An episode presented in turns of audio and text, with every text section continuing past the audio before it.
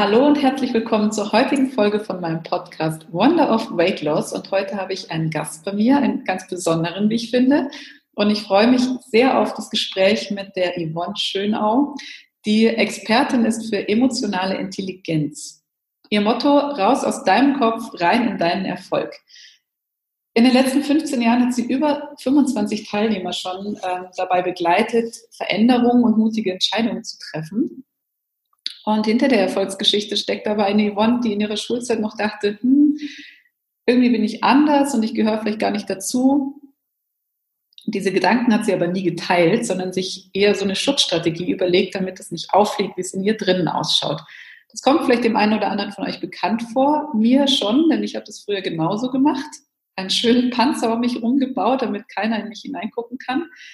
Ja, und wie ging es weiter? Ähm, in den, äh, als sie ungefähr 20 war, hat sie finanzielle Fehlentscheidungen getroffen, die sie in Schulden gebracht hat. Und da war es auch wieder nur ein einziger Gedanke eigentlich, der sie rausgeholt hat. Und dieser Gedanke war, es muss doch einen Weg geben. Heute ist sie Emotional Leadership Coach und Head Coach bei Tobias Beck und steht für das Thema emotionale Führung, sowohl für dich selbst, als auch für Führungskräfte und hilft dir einfach bestimmte Werte in deinem Leben durch emotionales Leadership in Umsatz zu verwandeln. Liebe Yvonne, ich freue mich total, dass du hier bist und dass wir heute über dich sprechen. Natürlich geht es heute auch um Essen und das Thema Essen in deinem Leben, was ja auch ein mhm. emotionales sein kann. Und ich würde dich aber erstmal bitten, dass du dich einfach in deinen Worten ein bisschen vorstellst. Wer bist du denn als Mensch, wenn du nicht gerade auf der Bühne stehst? Ähm, dann bin ich ein neugieriger Mensch der Freiheit liebt, Abenteuer und sich vor allen Dingen so philosophische Fragen des Lebens stellt, so wer hat eigentlich erfunden, dass Arbeit ist, wie sie ist, wer hat diese Systeme installiert, wie sie sind und äh, sich natürlich, ich stelle mir halt auch die Frage, okay, warum bin ich hier? Was macht Menschen aus? Und ich lese total gerne. Wenn ich nicht mhm. lese und es Winter ist, mag ich auch Skifahren. Und da habe ich totale Freude. Das ist so, wenn, wenn ich für mich alleine bin, dann bin ich kein Head Coach, dann habe ich nicht all diese verrückten Sachen gemacht. Ich habe ja im Ausland gelebt, dann bin ich einfach neugierig und möchte das Leben gerne so betrachten aus, wie es ist so ein Abenteuerspielplatz, wo es so viel zu entdecken gibt. Ja, schöner Ansatz. Bist du denn gerne alleine? Ja, ich kann sehr gut mit mir alleine sein. Äh, sehr, sehr gut. Ähm, und das widerspricht vielleicht manchmal dem, ich arbeite ja ganz viel mit Menschen. Die größten Gruppen, mit denen ich zusammenarbeite, sind 2.000, 3.000 Stück äh, mhm. an einem Tag oder zwei. Und wenn ich in Kleingruppen arbeite, sind es so 20 und irgendwo dazwischen. Deswegen mag ich, glaube ich, auch gerne die Balance. Also ich bin total gern allein. Ich muss auch nicht groß mit Freunden oder so telefonieren stundenlang, obwohl ich das auch kann. Aber ich finde das einfach herrlich. Ich, also Langeweile kenne ich mich, mit mir selbst beschäftigen, klappt wunderbar. Und äh, vielleicht mag das daran liegen, dass ich auch früh öfter umgezogen bin in neue Regionen, wo ich halt auch niemanden kannte. Mhm. Und wenn du dann das erste Mal alleine dann auch essen gehst und dann siehst du nur Leute, die zusammen essen gehen oder einmal alleine ins Kino, dann bist du plötzlich viel offener für das, was um dich herum passiert. Ne? Also vielleicht hängt das damit zusammen. Ja, ich wollte gerade fragen, ob das schon immer so war, weil ich zum Beispiel konnte früher gar nicht so gut alleine sein, weil ich mich dann ja mit mir beschäftigen musste. Mhm. Außer ich habe mir irgendwas gesucht, was ich tun kann, aber wirklich so allein sein ähm, ist ja auch für viele, die für die das Thema Essen eine Rolle spielt, eine, auch gerade jetzt in der Zeit, wo wir alle zu Hause bleiben müssen, einfach eine große Herausforderung. Ja, also das funktioniert hervorragend. Und auch, wenn wir jetzt zum Thema Essen kommen, dann, ich überlege ja auch, okay, weil ich bin kein großer Kocher, also ich mhm. kann, ich würde nicht sagen, früher habe ich immer gesagt, ich kann nicht kochen, aber heute sage ich eher, ich habe nicht so einen Nerv da drauf. Also ich, das ist für mich kein Abschalten, äh, sondern das hat für mich zu tun, ich muss dann aufräumen, das hinräumen, mir Gedanken machen. Also es ist eher so mit ich esse aber gerne. aber jetzt in der Zeit, ich gehe halt auch, würde halt auch gerne essen gehen, das geht halt nur gerade nicht.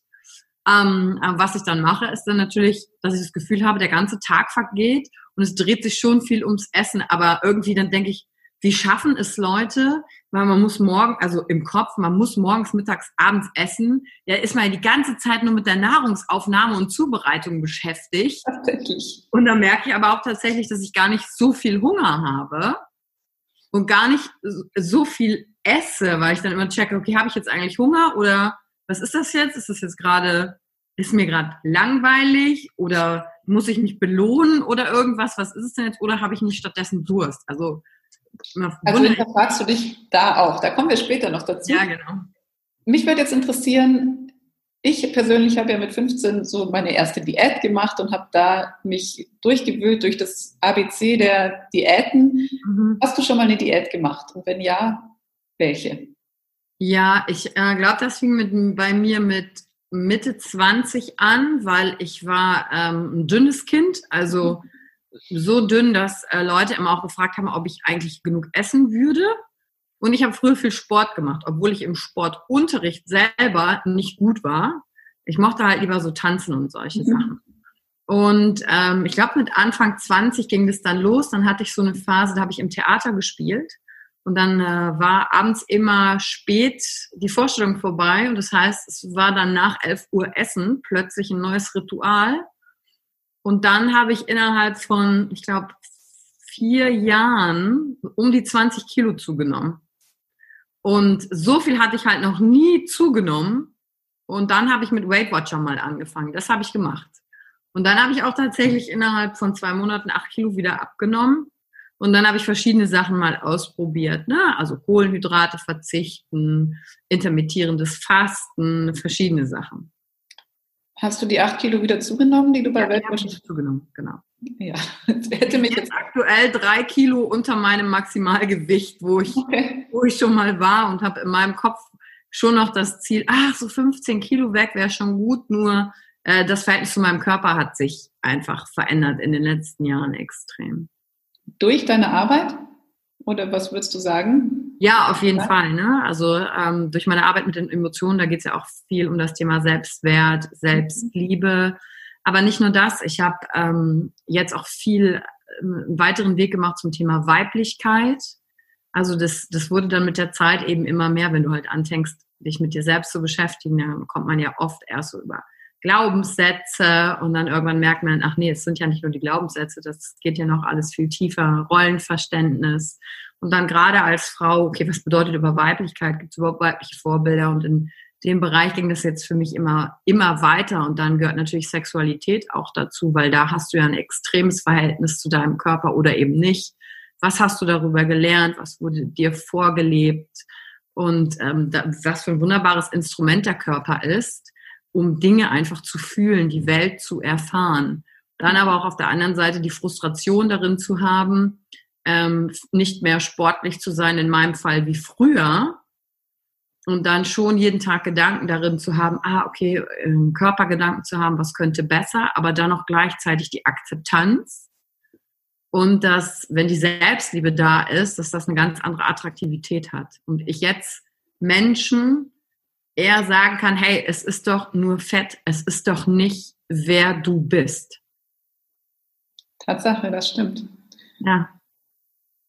Ähm, das heißt, dass du deinen Körper jetzt auch annimmst, besser annimmst, als du es vielleicht früher gemacht hast? Ja, auf jeden Fall. Also wenn ich jetzt so äh, zurückblicke in eine Zeit, wo ich ein Sixpack hatte und einen kleinen knackigen Hintern, ob ich da glücklicher war als heute, wo das nicht mehr der Fall ist, da würde ich äh, definitiv sagen, nee, weil ich war damals ein anderer Mensch und dann hast du, bist du nur auf den Körper, also jetzt nicht nur, aber auf den Körper reduziert und dadurch erfährst du dich halt anders. Mhm. Und dann kommen äh, für mich noch andere Aspekte hinzu. Schönheitsideale. Manchmal denke ich dann auch so, ist dieses ganze Thema, dass Frauen sich schminken, Haare machen, sich vor dem Spiegel fertig machen, nicht ein Konzept, was uns eigentlich ablenken soll, um in unserer vollen Stärke zu sein? Um einfach rauszugehen in die Welt. Ich habe gestern noch so einen Witz gemacht mit einer Freundin, ich sagte so, boah, sorry, ich konnte heute nicht meinen Traum leben. Ich war noch beschäftigt mit Haare föhnen, damit ich gut aussehe. Weißt du so? Das gehört irgendwie alles zusammen, finde ich. Es ist nicht nur das Gewicht und das Essen, sondern dieses ganze Selbstbild. Welches Bild habe ich als Frau? Wo kommt das her? Was wurde mir von meiner Mutter vorgelebt? Das ist total vielschichtig. Aber jetzt hast du ja gerade gesagt, du würdest eigentlich auch noch gerne ein paar Kilo loswerden. Wie passt mhm. das zusammen, dass du einerseits sagst, passt, du bist mit dir und deinem Körper zufrieden, andererseits fehlt aber doch noch irgendwo ein Stück?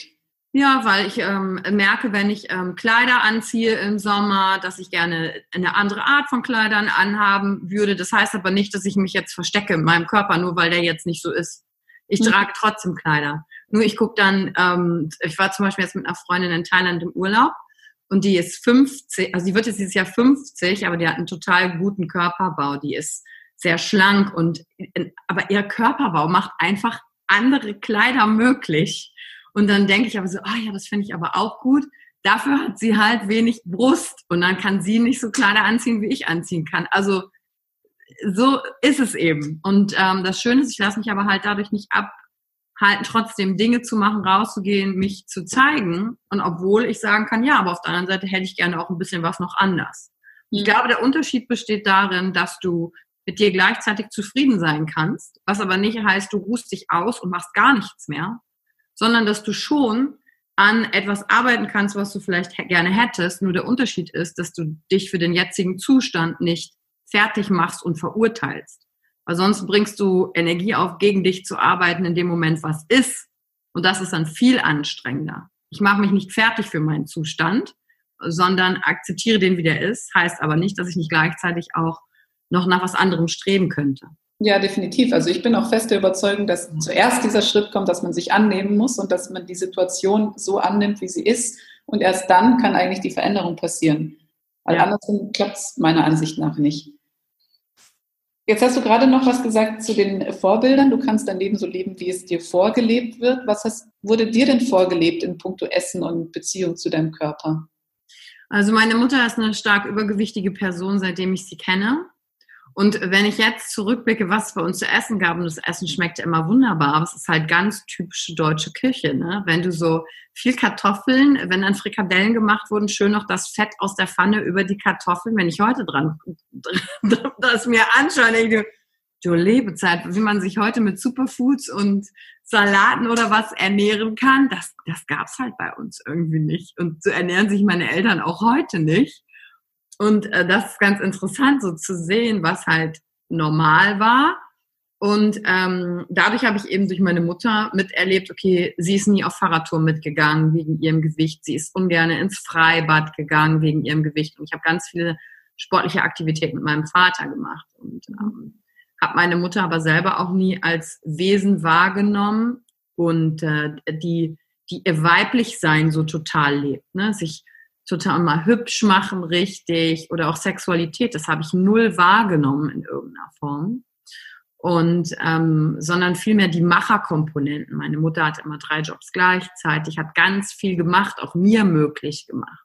Mhm. Und dann hatte ich, als ich ähm, Teenager war, eine Freundin, wo ich das erste Mal mit äh, Magersucht und Bulimie konfrontiert war. Das war mein, nämlich meine beste Freundin aus dem Kindergarten. Und dann hat ein Lehrer, ich weiß es noch, im Englischunterricht, der Herr Hoppe, hat allen anderen nämlich gesagt, bitte, wenn die Freundin in der Klasse ist, sollen wir bitte darauf achten, wie wir essen und wie wir trinken, weil sie das halt triggern kann. Ne?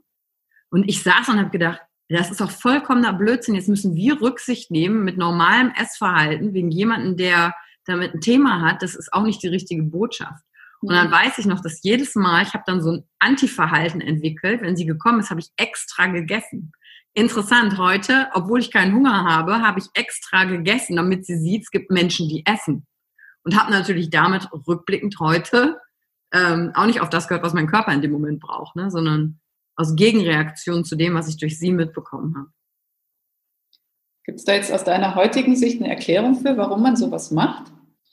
Du meinst mein Verhalten oder ihr Verhalten? Dein Verhalten warum du dann aus Trotz reagierst und trotzdem isst, obwohl du eigentlich gar nichts bräuchtest, weil irgendwas hat dich ja anscheinend auch getötet. Ja, als Teenager hast du ja überhaupt keinen Plan. Du bist eher gegen alles. Also das ist jetzt für mich komplett spekulativ, warum ich so und nicht anders. Du hast ja kaum Auswahl an Verhaltensmöglichkeiten. Bist du dafür oder dagegen? Vielmehr, also ja, habe ich ja gemacht, keinen Sinn, esse ich halt trotzdem. Da war ich ja nicht so weit zu sagen, ja, nee, ich muss auf meinen Körper hören und die Bedürfnisse, das war überhaupt nicht in der Bewusstseinswirklichkeit vorhanden. Wie ist es denn heute? Hörst du auf deinen Körper? Ja, auf jeden Fall. Das heißt, du isst keine Frikadellen mehr mit Butterkartoffeln oder einfach dann weniger, weil du satt, früher satt bist? Oder wie würdest du das beschreiben? Nee, guck mal, wenn ich jetzt sagen würde, ich esse keine Frikadellen mit Fett mehr, da würde ich mir ja eine Regel auferlegen, die ja gar keinen Sinn macht, sondern ich prüfe ja in der Situation, zum Beispiel ist mein Fleischkonsum extrem nach unten gegangen. weil ich nicht, weil vegan sein oder Vegetarier sein gut für die Tiere ist oder Umwelt oder für den Körper, weil nachgewiesen wurde, ähm, Schweinefleisch ist nicht gut für die Gesundheit, sondern einfach aus dem inneren Bewusstsein heraus, was gestiegen ist, dass ich keinen Drang danach verspüre.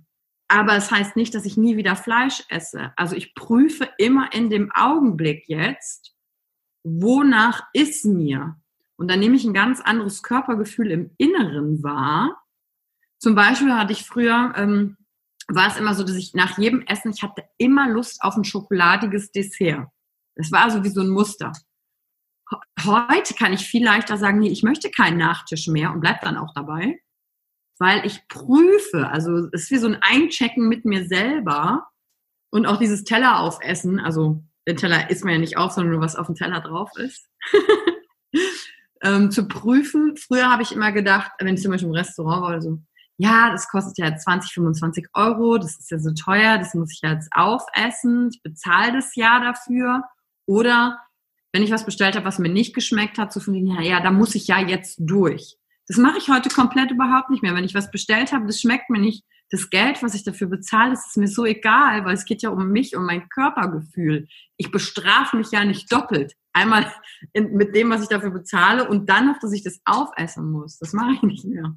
Ja, das ist ein sehr guter Ansatz. Das rate ich meinen Kunden auch immer, weil es tatsächlich ja keine Rolle spielt, ob über welchen Weg das Essen quasi in die Kanalisation kommt, ob es den direkten Weg in den Mülleimer nimmt oder ob es über den, über den Darm läuft.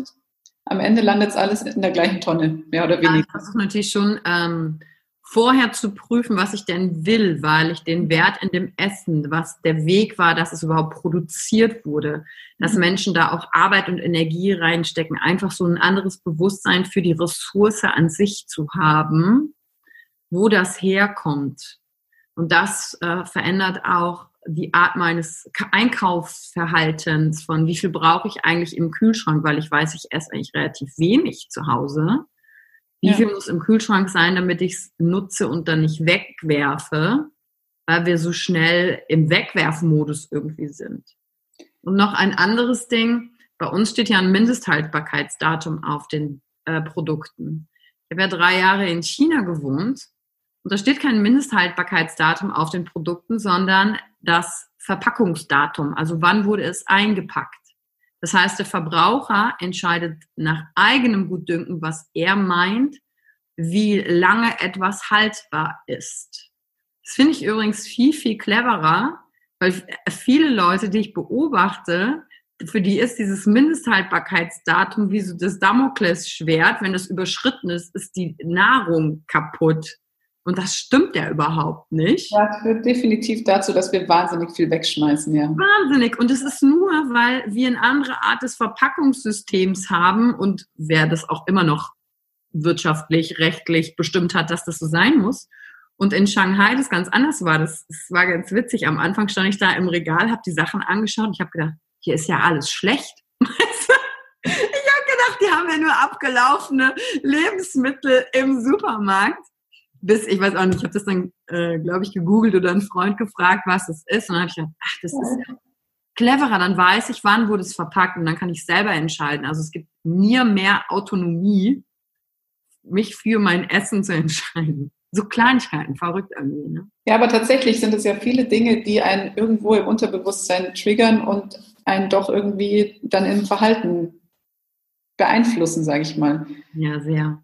Ja, auch mit dem Fleisch, was du vorhin gesagt hast. Ich bin fest davon überzeugt, dass wenn jeder einfach auf seine Intuition und seine Körperintelligenz achten würde, dass wir einen minimalen Bruchteil von dem Fleisch konsumieren würden, was wir heute konsumieren. Komplett. Wenn du mal so bewusst durch den Supermarkt gehst, und das habe ich, guck mal, ich mochte ja früher auch Salami und Schinken und sowas. Das sowas kaufe ich gar nicht mehr, weil ich weiß, es ist produziertes Fleisch in Plastik eingepackt. Ich gehe und das muss wirklich jeder aus sich heraus fühlen. Aber ich gehe an dieser Seite im Supermarkt schon vorbei und gucke mir das an und ich finde es regelrecht ekelig, dass ich doch sowas nicht in meinen Körper tue. Aber es war ein Prozess. Also es hat nichts damit zu tun für mich, dass Tiere leiden, nur die Art und Weise, wie wir konsumieren, so dieses billig, billig. Und das hat für mich wieder mit dem Selbstwert mir gegenüber zu tun? Welche Art Nahrungsmittel will ich denn in mich hineintun? Das heißt noch lange nicht, dass ich mich super, dass ich nur noch im Unverpacktladen einkaufe und nur noch auf dem Wochenmarkt und nur noch regional und nur noch Bio. Das schaffe ich auch noch nicht, aber es wird Stück für Stück mehr.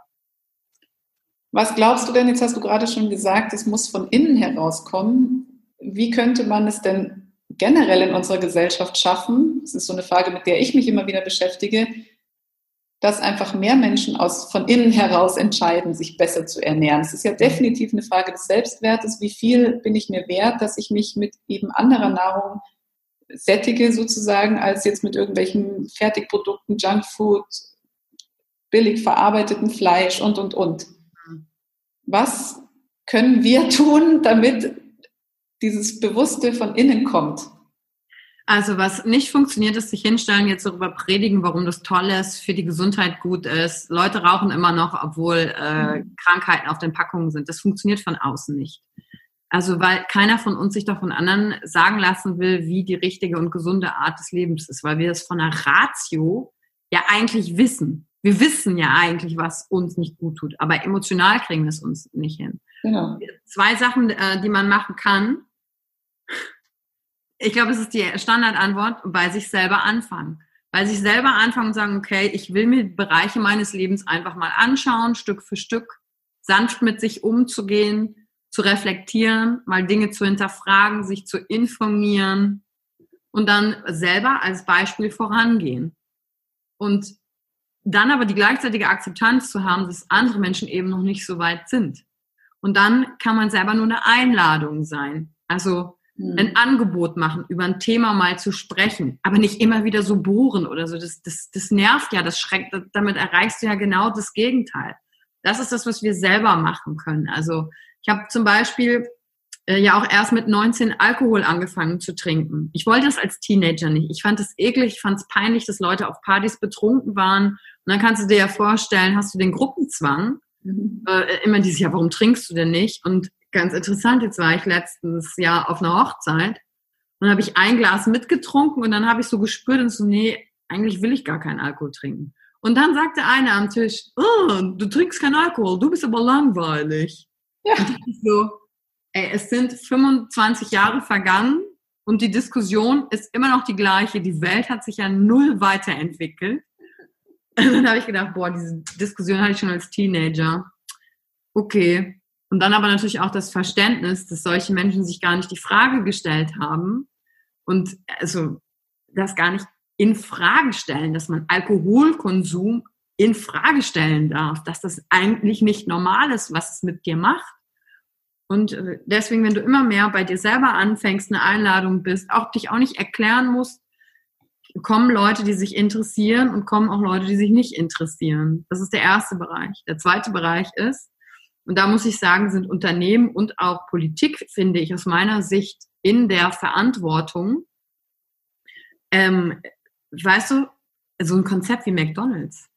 Wenn ein Veganer zuerst auf die Idee gekommen wäre, keine Ahnung, ein Falafel-Netzwerk aufzubauen statt ein Burger-Netzwerk, würde dann überall, also hätte sich so ein Konzept wie McDonald's dann überhaupt durchgesetzt? Das frage ich mich dann manchmal.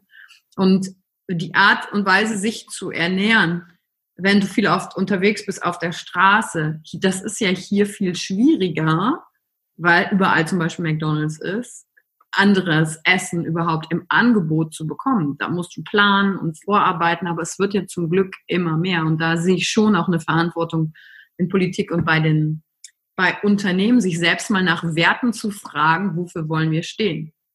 Da kollidieren aber Wirtschaftsinteressen, äh, Landwirtschaft, da kollidieren halt Systeme.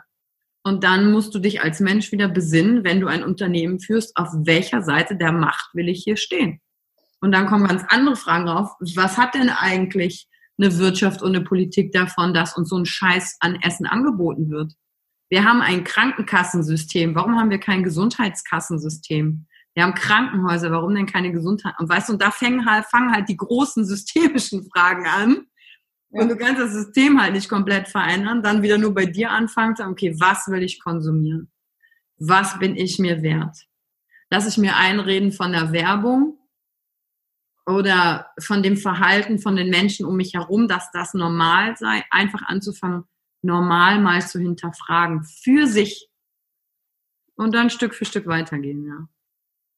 Ich bin ganz deiner Meinung und ich würde mir wünschen, dass die Unternehmen ähm, da ein anderes Bewusstsein an den Tag legen und auch eine andere Ziel, ein anderes Ziel verfolgen als immer nur den Profit, weil die Produkte, die heute als gesund gelten, Entschuldigung, das nehme ich niemandem mehr ab, dass es wirklich der Gesundheit irgendwas Gutes tun sollte. Bei vielen Sachen ist es so.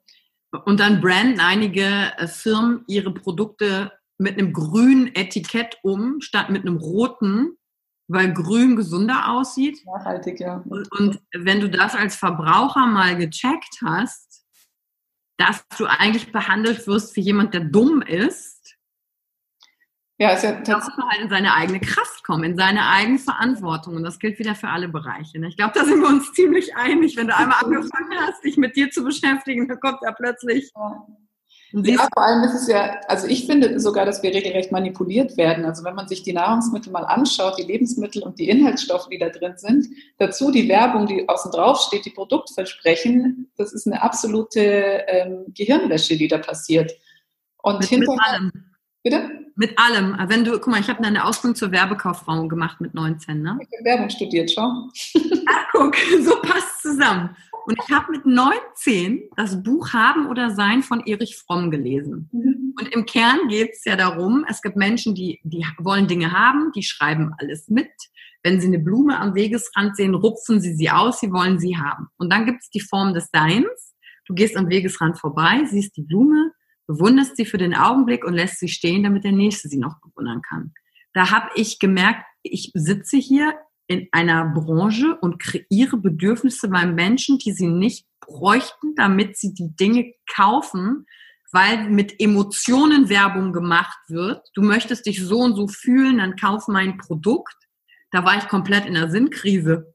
Ich habe das aber mit 19 natürlich noch nicht so verstanden und habe meine Ausbildung verkürzt auf zwei Jahre ich wusste aber, dass, ach, so funktioniert das. Und dann habe ich eine Zeit lang während des Studiums ähm, selbst in einem Kaufhaus gearbeitet äh, für eine Schmuckfirma und habe Schmuck verkauft.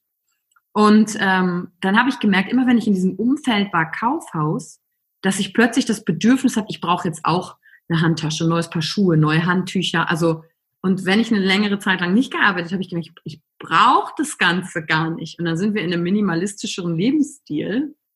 Zum Beispiel in Shanghai war eins meiner Rituale, das habe ich erkannt, ähm, irgendwann ein bisschen einkaufen zu gehen. Ein schönes Notizbuch. Weißt du, wie viele Notizbücher ich habe? Bis ich irgendwann erkannt habe, ah, das löst in mir ein Gefühl von Sicherheit und Entspannung aus.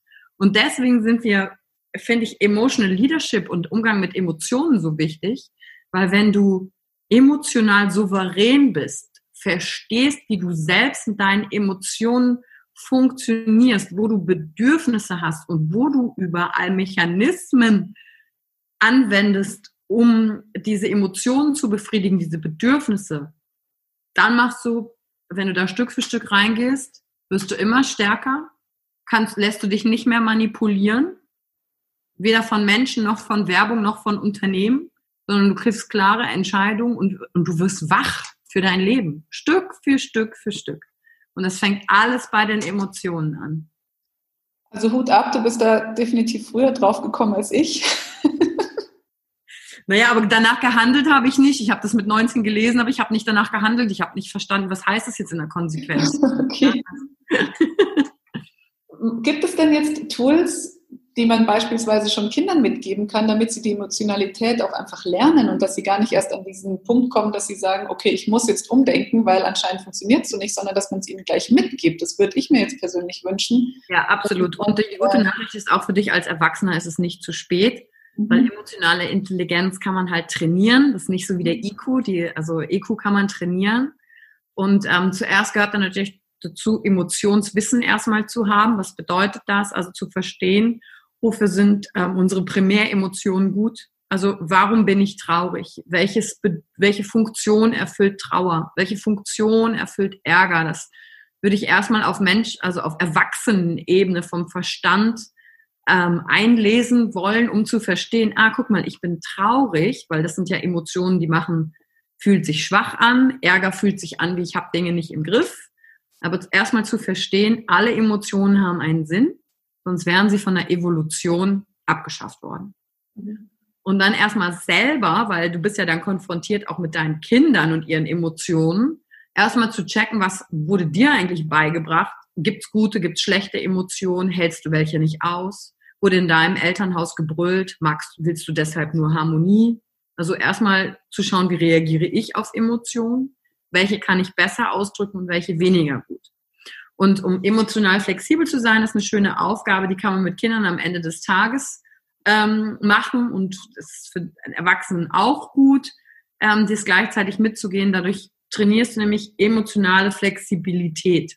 Und das macht übrigens, dass das Immunsystem auch gestärkt ist. Also es ist wissenschaftlich untersucht worden. Und diese Fragen habe ich von äh, Dirk Eilert, der hat in Berlin ähm, eine Akademie für Emotionen, von dem habe ich meinen ganzen wissenschaftlichen Hintergrund.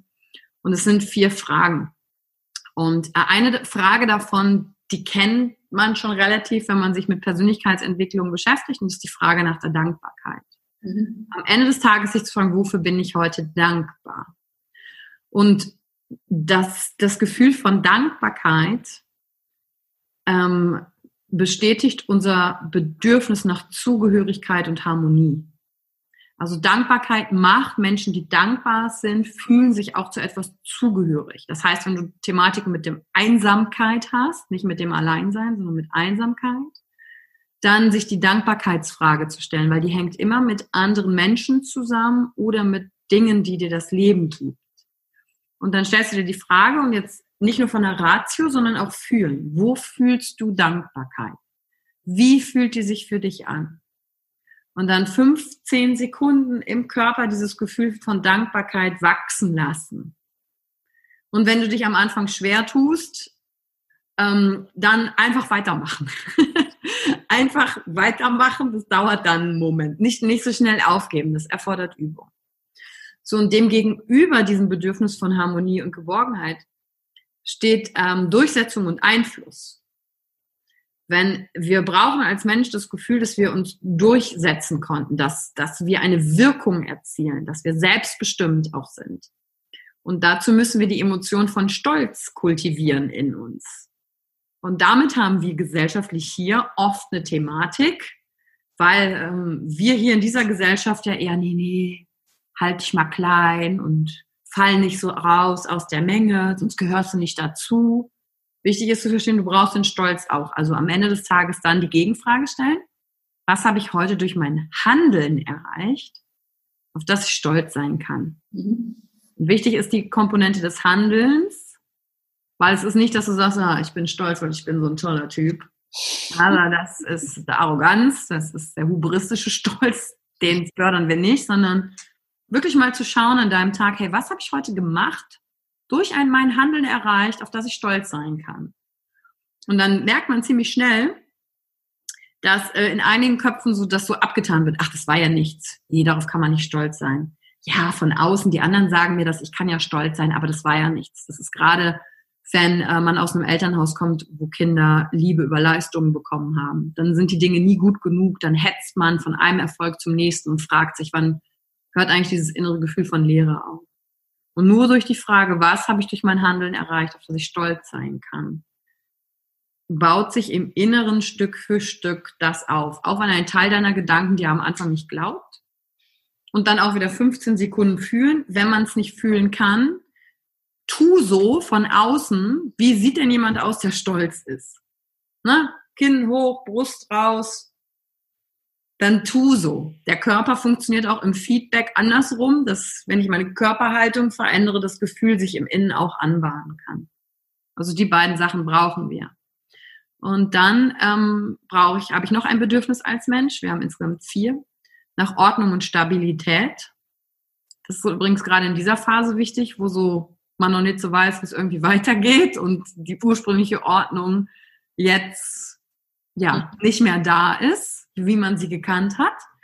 Und wir brauchen aber ein Gefühl von ähm, Ordnung und Stabilität. Das heißt, die Frage am Ende des Tages lautet, wo habe ich mich heute sicher oder entspannt gefühlt? Weil es gab diese Inseln im Laufe des Tages. Es kann auch morgens im Bett gewesen sein. Das kann auch sein, weil ich Dinge zu Hause aufgeräumt habe. Das gibt mir ein Gefühl von Ordnung und Stabilität. Und das wie zu kultivieren, 15 Sekunden lang. Und die letzte Frage brauchen wir nämlich für Veränderung und für Offensein für die Welt, für Leichtigkeit. Und das ist das Motiv nach Inspiration und Leichtigkeit. Und die vierte Frage, die man sich da stellen kann, ist, wo habe ich heute ein Wunder erlebt? Mhm. Wo bin ich heute ins Staunen gekommen? Und dann werden sich vielleicht einige am Anfang schwer tun, andere vielleicht leicht, weil sie in allem ein Wunder sehen, aber da steckt ganz viel Wertschätzung drin, mit offenen Augen durch die Welt zu gehen, so, wow, wo habe ich eigentlich heute ein Wunder erlebt? Und kein zynisches Wunder, ne? Im Sinne von, ja, da habe ich mich aber gewundert, dass mal hier die Spülmaschine ausgeräumt wurde. So ein Wunder meine ich nicht, sondern ein wertschätzendes Wunder. Es kann was in der Natur sein, es kann ein Erlebnis sein. So wie, wie ein Kind mit offenen, für die ist ja alles ein Wunder. Ne? Die heben einen Stein auf und machen, oh, Wunder. Ja, sehr schön. Und in der Tat ist es auch gerade die Dankbarkeitsübung für viele meiner Kunden schon eine Herausforderung, überhaupt was zu finden, wofür sie dankbar sein können. Ähm, und gerade dieses Handeln, wenn, wenn man es aufs Essen überträgt, ist ja auch für viele so ein, ja, das habe ich heute schon geschafft. Also, aber es ist sehr schön, auch da nur Kleinigkeiten zu finden, zu suchen ja. und zu finden, vor allem ähm, gerade auch um das Essensthema so ein bisschen mit mehr Leichtigkeit leben zu können. Ja, und wirklich dann auch darauf zu achten, wie gehe ich dann mit mir um? Hm. Weil wir sind, glaube ich, ganz groß da drin, uns klein zu machen. Mhm. Und dann sanft zu sich selbst zu sein und zu sagen, ach guck mal, da sind wieder die Gedanken, die mir mein Leben vermiesen wollen. Die machen wollen, dass ich mich mickrig, klein und unzulänglich und nicht gut genug fühle.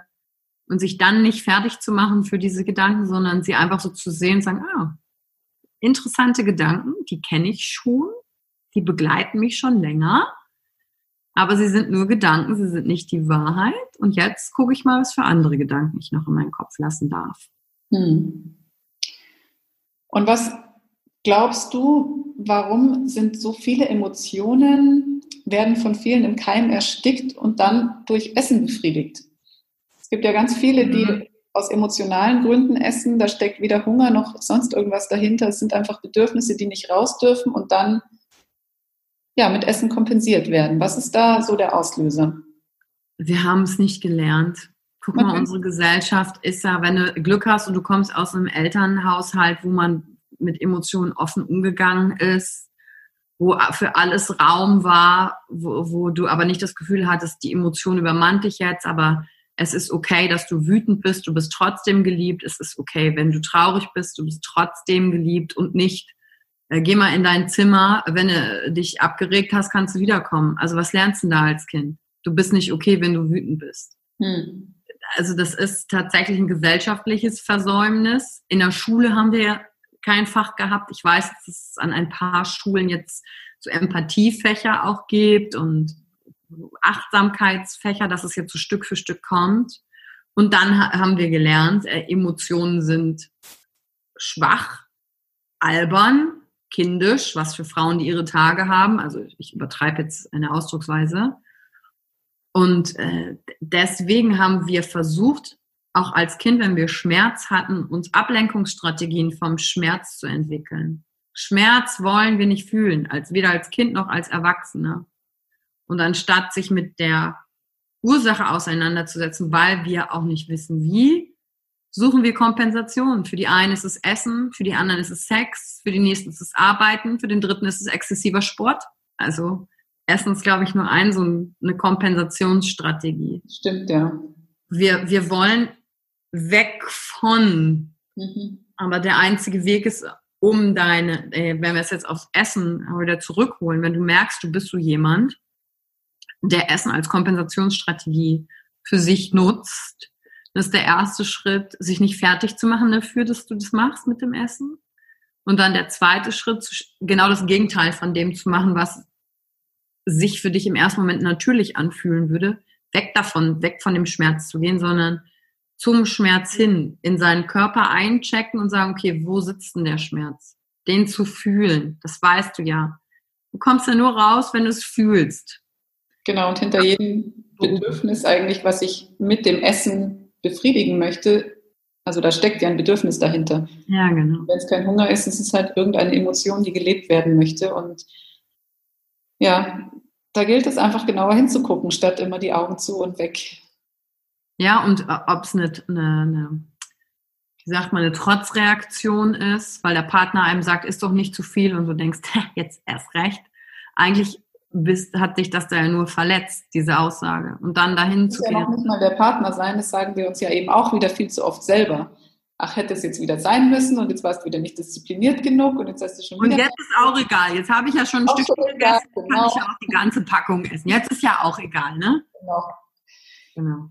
Und einfach auch zu verstehen, Disziplin ist ja nicht der Ausweg. Disziplin ist nicht, womit wir es schaffen. Unsere Willensstärke ist sehr schwach also Willensstärke funktioniert nicht. Wir haben ja so ein Kontingent am Tag von willensstarken Entscheidungen und das ist abends oft aufgebraucht und dann können wir auch keine schlauen Entscheidungen mehr, was Essen angeht, treffen.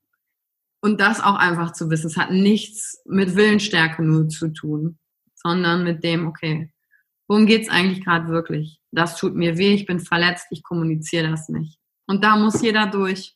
Aber wie stark du dich danach fühlst, wenn du trotz der Angst, oh Gott, was denkt der andere, kann ich das jetzt sagen, das auszudrücken, danach fühlst du dich so stark und lernst deiner Intuition zu vertrauen. Das ist wunderschön. Es ist einfach wunderschön. Ich bin so dankbar, dass du jetzt, jetzt sagst, weil ich seit Jahren gegen Disziplin ankämpfe und sage, es ist nicht die Disziplin, die du brauchst, sondern es ist was ganz was anderes. Und genau dafür, weil das einfach in unserer Gesellschaft so der allgemeine Glaube ist, dass wir die Disziplin brauchen, fühlen sich dann noch mehr Menschen schlecht, weil sie denken, ach, ich bin einfach undiszipliniert. Aber die ja, ich sagen, der Witz ist ja da drin. Wir haben Disziplin. Ne? Also jemand, der jeden Tag abends trotzdem wieder, obwohl er sich vorgenommen hat, keine Kohlenhydrate zu essen oder kein Schoki und sitzt dann abends doch da, ne? jeden Abend. Und sich jeden Abend konsequent dafür fertig macht, der ist ja im Kern trotzdem diszipliniert. Diszipliniert darin, jeden Abend das gleiche Muster abzulaufen. Also da ist schon Disziplin vorhanden, nur nicht für dich. Und wer da ein bisschen äh, noch was lesen will, das Buch gibt es äh, allerdings nur auf Englisch. Das heißt Emotional Success. Da wird das mit der Disziplin und dem Gehirn nämlich auch nochmal genau erklärt. Ich weiß jetzt gerade den Autor nicht. Das müsste ich nochmal ähm, schauen, aber das Buch heißt Emotional Success. Äh, nach dem Motto, warum Disziplin und, und Willensstärke äh, über, ja, bewertet werden. Darum geht es auf jeden Fall. Apropos Kohlenhydrate, isst du Kohlenhydrate oder wie stehst du dazu? Ja, ich liebe ja auch Nudeln. Manchmal esse ich Dinkelnudeln. Ähm, Zoodles Zucchini-Nudeln sind für mich eine Veräppelung, auch wenn sie schön, auch wenn es schön gesund und so weiter klingt. Aber ich mag auch gerne Brot. Ich mag gerne Zartbitter-Schokolade. Und ich habe Phasen, mal esse ich mehr davon, mal esse ich weniger davon. Ich habe aber gespürt, wenn ich zu viele Kohlenhydrate esse, die machen so ein aufgeblähtes Sattsein vom Körpergefühl. Mhm. Und wenn ich aber keine esse, ähm, dann ist, verändert sich die Art des Sattseins. Ich habe am Anfang gedacht, ich werde nicht satt ohne Kohlenhydrate. Aber da auf seinem Körper mal zu spüren, wie unterschiedlich Sattsein anfühlt. Ja, das ist auch eine spannende Erfahrung, das stimmt. Gibt es denn noch irgendwelche Glaubenssätze, die dich beim Essen begleiten? Oder hast du die schon alle abgelegt? Also ich denke jetzt zum Beispiel nicht, oh nein, das tut mir jetzt nicht gut, das ist Gift, weil ich glaube, wenn ich das erst recht denken würde, dann tut es mir auch nicht gut. Hm, ich habe eher so, dass ich mich frage, hm, okay, was esse ich denn heute? Habe ich da wirklich Lust drauf? Ich überlege gerade, ob ich noch Glaubenssätze zum Essen habe. Da einer meiner Glaubenssätze könnte, ist, ich könnte mich noch gesünder ernähren. Mhm obwohl ich gar nicht im Kopf so genau definiert habe, was, was würde ich denn dann tun? Also, ich wollte gerade fragen, was ist denn gesund für dich? Genau, ähm, dann, dann, würde ich mir angucken, welche Nahrungsmittel esse ich denn. Zum Beispiel trinke ich keine Kuhmilch, sondern ich habe ähm, viel so mit Kokosmilch, ähm, Mandelmilch, Hafermilch. So. Ich, okay, das finde ich ist schon gesund. Ich nehme keine, so gut wie keine Käseprodukte zu mir. Okay, das finde ich ist auch schon gesund. Ich glaube, das ist, ich könnte noch mehr Gemüse essen. Wer definiert denn, dass weniger Käse und weniger Milch und mehr Gemüse für dich gesund ist? Ja, genau. Das ist mir, das weiß ich schon in der Reflexion. Ne? Ähm, ich denke, ich glaube, nur das könnte so ein Gedanke sein, der mich so unterschwellig beim Essen hier und da nochmal begleitet. Hm. Okay. Gut, ich glaube, wir sind schon langsam am Ende angekommen, obwohl ich noch äh, mindestens eine Stunde mit dir weiterquatschen könnte, weil ich es mega spannend finde, auch die Parallelen zwischen dem, den Themen. Körperintelligenz ist ja sehr ähnlich, glaube ich, wie emotionale Intelligenz. Also das ist natürlich ein anderes Thema, aber trotzdem gibt es definitiv Parallelen. Hm. Gibt es noch was, was du den Hörern mitgeben möchtest als ultimativen Tipp? Ja, ein Satz, den einer meiner Mentoren mir gesagt hat. Ähm, auf Englisch hat er zu mir gesagt, Environment is stronger than will. Also dein Umfeld ist stärker als dein Wille. Mhm. Und dieser Satz hat in mir ausgelöst, weil ich habe vorher immer gedacht, ja, ich krieg ja alles hin, wenn mein Wille nur stark genug ist. Disziplin und so, ne? Und dieser Satz ist natürlich meint ähnliches wie du bist die Summe der fünf Menschen, mit denen du dich umgibst. Aber wirklich zu verstehen, bewusster darauf zu achten, wer oder was ist mein Umfeld und nicht nur auf die Menschen bezogen, sondern wo befinde ich mich gerade? Tut mir die Umgebung gut? Tut mir der Job gut? Da, tut mir der Ort, an dem ich wohne, gut? Das hat alles äh, dazu geführt, noch bewusster für das zu sein, was um mich herum ist und nicht nur die Menschen. Und dass mir das dann hilft, auch die Rahmenbedingungen zu schaffen für das, was mich zufriedener und glücklich macht. Darauf einfach noch den, den Fokus nicht nur bei sich die ganze Zeit zu haben, so, ah, es geht hier um mich und ja, wenn ich mich weiterentwickle, dann passt es, dann passt es, dann passt es, einfach zu checken, passt meine Entwicklung noch zu dem, wo ich eigentlich gerade bin mhm. oder nicht, um mal ein bisschen den Kopf noch in diese Richtung ja, super spannend. Vielen Dank, liebe Yvonne. Ich fand es großartig. Ich hoffe, es hat dir auch Spaß gemacht und ich hoffe auch für die Hörer war natürlich Mehrwert dabei, aber ich denke auf jeden Fall. Dankeschön und für alle, die zuhören, bis zur nächsten Folge nächste Woche. Dankeschön.